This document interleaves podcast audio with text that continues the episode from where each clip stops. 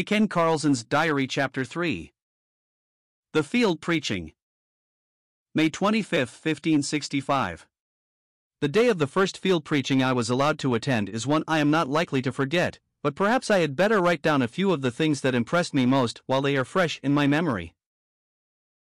After father, who was writing a little in advance of our party talking in low, earnest tones to our burgomaster, von der Werf, who is, like himself, a cloth merchant of Leyden, had told me of King Philip's orders that all his subjects should attend Mass, I seemed to understand what the danger Trichon had feared for us was in a way I had not done before. I felt as if I had suddenly come to a place where some great battle was being fought. It is a real battle, too, between the law of the king and the will of God. I am sure it cannot be right to pray to pictures and images, and I remember now, that although Trichon is allowed to have her own way in most things in our household, more of it, Aunt Christiana says, than is good for her, there was just one thing in which both my parents stood firmly, and much as Trichon wished it, she was not allowed to teach me a single Latin Paternoster, or Ave Maria, so the first words of prayer I ever lisped were learnt from the lips of my own dear mother. God, who is just as great as he is good, will, I feel sure, take care of those who really wish to please and obey him but perhaps he will not do it just in the way we should expect, or think best. He did not send his angels to take San Roman out of the hands of those who were leading him to a martyr's death, and yet I know he could have done so if he had pleased. But then, as father said the other day, when he and mother were reading a letter telling them of fresh sufferings inflicted upon their brethren and sisters in the faith in Spain and France, it was because the Lord had far better things in store for them than liberty, or even life upon a sin stained earth could have been, that they were allowed to suffer and even to die for the Lord they loved. So, I will trust, and not be afraid. We were quite early at the place where the preaching was to be held, so that I had time to look round before the service began, and I hardly know whether I was most surprised or delighted to see my old friend and playfellow, Paul Brock, lying upon his little bed, which had been carefully lifted into his father's cart, and though the long ride must have made the lame boy very tired, there was a flush of pleasure upon his pale face. He greeted me warmly, saying, Oh, Machen, this is lovely. I was wondering if heaven itself could be much more beautiful. It seems like being in another world, just to hear the wild birds singing, and to see the flowers growing, making the grass look like a beautiful carpet. But the best of all will be that we are to hear in our own tongue the word of God read and explained. I begged very hard before father would consent to bring me. He said that as these field preachings are forbidden by the king, and those who are found attending them run the risk of fines and imprisonment, he did not care to expose his crippled boy to danger. But I pleaded that being a cripple did not shut me out from being one of Christ's soldiers, and all real soldiers expect to go to war, that even if today our company should be routed by the Pope's soldiers, it would only be a common danger, and I should share it with those I loved best on earth. I hardly knew how to reply to my little friend, but as I saw his eyes rested with a gaze of wistful longing on some large white daisies growing near the hedge, I ran and gathered them for him. Soon after, mother called me and bade me sit beside her, so I did not get another opportunity to speak to Paul that day. The people now began to arrive in great numbers. Everyone looked grave and took their places in silence, while an outer circle of men, many of whom wore swords, and among whom was my father, Burgomaster Herr von der Werf, and several of our neighbors, seemed to be keeping a kind of guard over the whole party. Armed men stood like sentinels at the end of every woodland path leading to the open space where the company, which now numbered several thousands, had assembled. I noticed, too, that the horses and mules were not turned loose to graze as is usual when we go into the country, but fastened in such a way that at a moment's notice their riders could be in the saddle. The women and children were for safety seated in the middle, near the preacher, the men stood or sat in groups beyond, or took turns in relieving those who formed the outer circle. Sellers of portions of scripture, hymn books, and some Martin Luther's writings translated into Dutch, moved silently about offering their books for sale. They had no need to press for customers, for everyone seemed eager to buy, and yet all these books are forbidden by the Pope.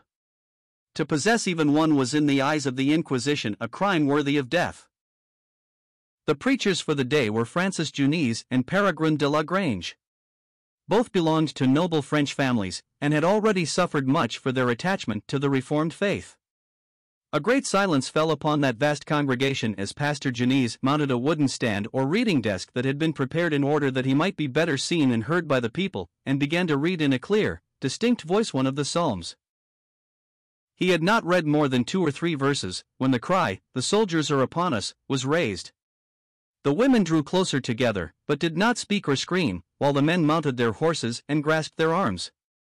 But the alarm was a false one, and in a few minutes all was quiet again, and the preacher went on as calmly as if nothing had happened.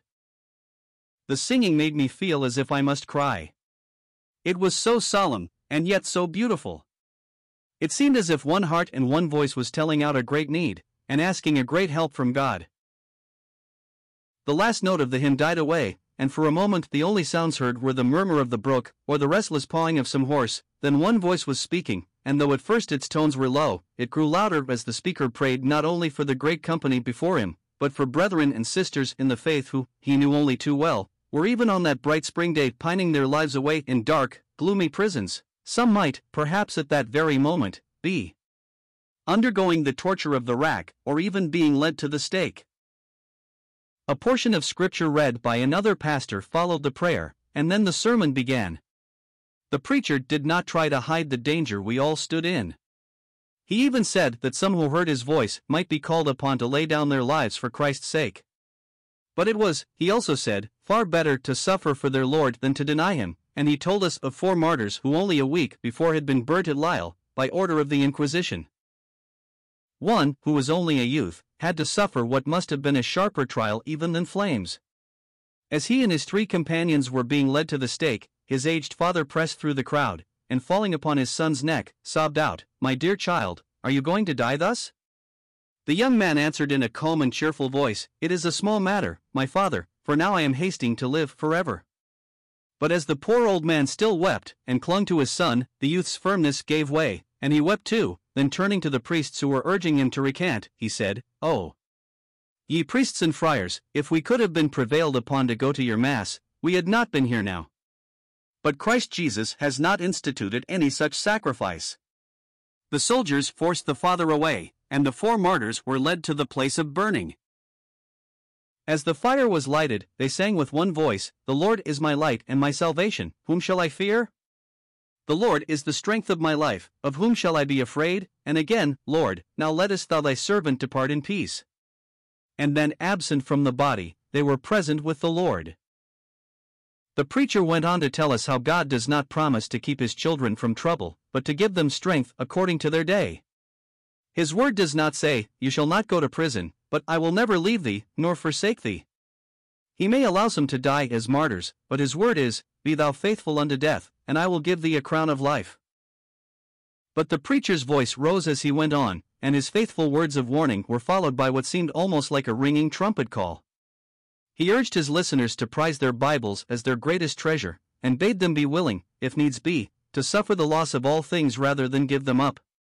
He said, too, that he believed that as surely as God raised up Moses to deliver his people Israel from the bondage and brick kills of Egypt, so surely would he in his own time and way raise up one who would deliver poor, downtrodden Holland from the yoke of Spain. As we rode homewards after the preaching, my father and Herr der Werf were talking very earnestly together, and though I could not understand all they said, I made out enough to be sure that they and many others are thinking of the Prince of Orange as the one by whom God will yet save our country. They say he is a good man, and strongly attached to the Reformed faith. His soldiers love and trust him greatly, though he is a man of so few words that he is known through the ranks as William the Silent.